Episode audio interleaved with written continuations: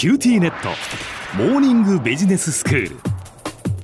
今日の講師は九州大学ビジネススクールで産学連携マネジメントがご専門の高田恵先生です。よろしくお願いします。はい、よろしくお願いします。先生前回から MIT マサチューセッツ工科大学におけるアントレプレナーシップがどんな風に形成されてきたのかその歴史をね紐解いていくということでお話をいただいています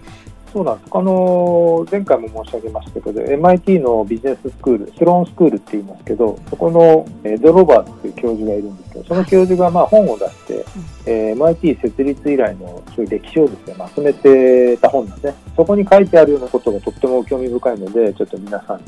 共有したいと思っているんですけど、はい今日はですね、大学が組織として教授たちの活動をどう支援してきたのかっていうことをお話をしたいと思います。はい MIT には実はですね、ILP、インダストリアル・リエゾン・プログラムって言って、産学連携を支援する組織、プログラムがあるんですけど、うんこれ実は戦後すぐできてるんですね。1948年なんですよ。あそうですか日本の大学がそういった類の組織を作り始めたのって、まあ2000年代に入る頃からですかね。うんなので、全もう50年ぐらい早いですね。然違いますねはい。教授個人が、まあ、どんどん外でコンサルティングやったり、会社設立に関わったり、えーいうことをやるのと並行して、うん大学もですね、産学連携を支援する仕組みを少しずつ作っていって、シナジーが生まれてきたんですね。はいで、その結果、今ではですね、MIT の1年間に使う研究費の総額の大体22%ぐらいが民間企業からの研究費であるということなんです。でこれっていくらぐらいかっていうと、MIT の研究費総額って730億円だから、大体160億円ぐらいが民間から来てるんですね。かなりの額ですねええでちなみに同じ時期の九州大学は民間からの、えっと、資金っていうのは大体26億円ぐらい。非常にあの MIT って大きな規模で研究をしているということになっています。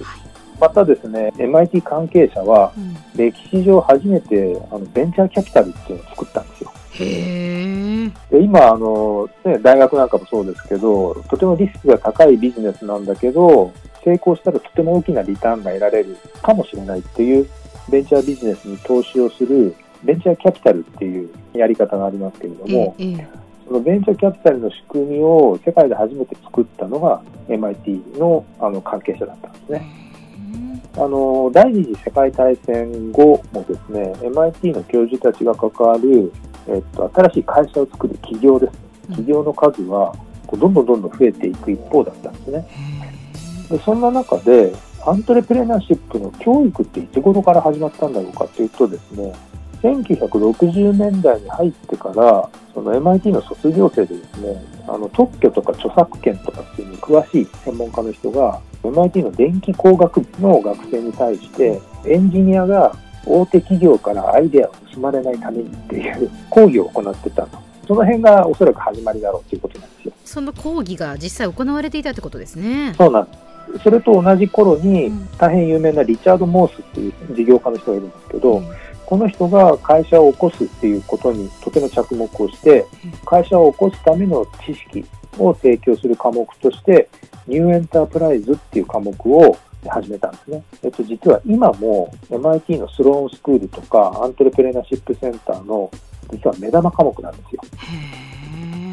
まあそういった感じで、マインドハンドっていうこう MIT のモットーに基づいて、先端の科学技術を企業とか産業に転換させるような動きっていうのを MIT の教員とか学生たちがすごく熱心にやったんですね。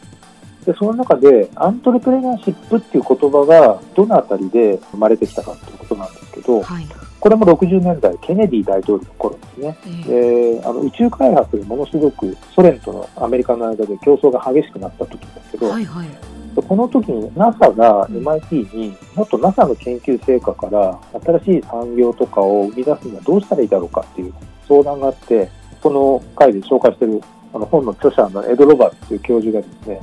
MIT の経験を踏まえて、いや、それやるんだったら、あの技術ベースの新しい会社を作って、科学技術をこう市場に送り出す役割をベンチャー、あのスタートアップっていうとかベンチャーって言いますけど、そういう新会社に担わせるべきだというのを提案したんですね。うんでそれによって、それは NASA がお金を出して、MIT アントレプレナーシップリサーチプログラムっていうのがスタートしたんですよ。ここで初めてアントレプレナーシップっていう言葉がリサーチプログラムの中に名前が付けられたんですね。で、この当時はまだアントレプレナーシップっていう学問領域ってまだ全然確立されてなかったんですけれども、このセンター、リサーチプログラムのに所属している研究者、あのエド・ロバーツもそうなんですけど、彼らはですね、MIT 周辺のこう技術に基づく会社設立のケーススタディをどんどんどんどん進めたんですよ。で、その結果、彼ら800ぐらい最終的には事例を蓄積したんですね。そこでやっぱりどういう人がどういう経緯で会社を作ってどうすればうまくいったのか、どんなインパクトをもたらしたのかっていうことをものすごくたくさんの事例蓄積が進んで、面白いことに MIT エンタープライズフォーラムっていうのも設立されてるんですね。で、これは何かっていうと、うん、MIT の同窓生たちが作った企業、起こす方の企業ですね。企業を支援する団体なんですけど、でこれ世界的にも有名で、日本にも支部があるんですけど、同窓生たちを活動させる、まあ、そういう動きにつながっていったわけですね。あるいは MIT に TLO といってあの技術移転オフィスってあるんですけど、1980年代にこの MIT の TLO って従来のポリシーをこう変えたんですね。どう変えたかっていうと、今までは特許のライセンスをあまり独占的に一社に与えなかったんですね。大手企業それでよかったんですね。だけど、大学発のベンチャーって特許がなかったら何もないっていうぐらいゼロから始めるので、独占権を得られるっていうのはものすごく大きなメリットなんですね。はいそれからもっと面白いのは、そのライセンスの対価として現金を受け取るんじゃなくて、ベンチャーのストックオプションを得られるようにしたんですね。うん、そうすると、ベンチャーの方は現金の目減りが少なくて済むので、とても助かるという話がここでスタートしてたわけですね。では先生、今日のまとめをお願いします。はい、MIT の教授たちの起業がですね、ずっと相次いで、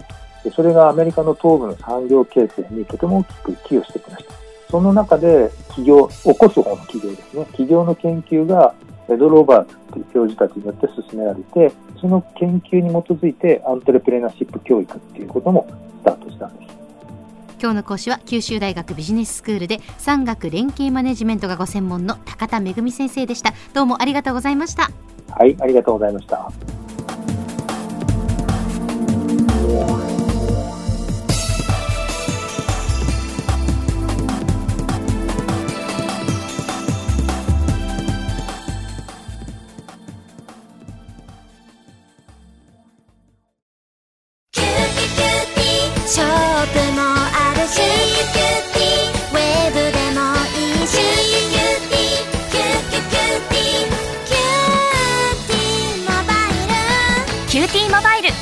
税抜き990円から。お申し込みご相談はショップまたはウェブへ。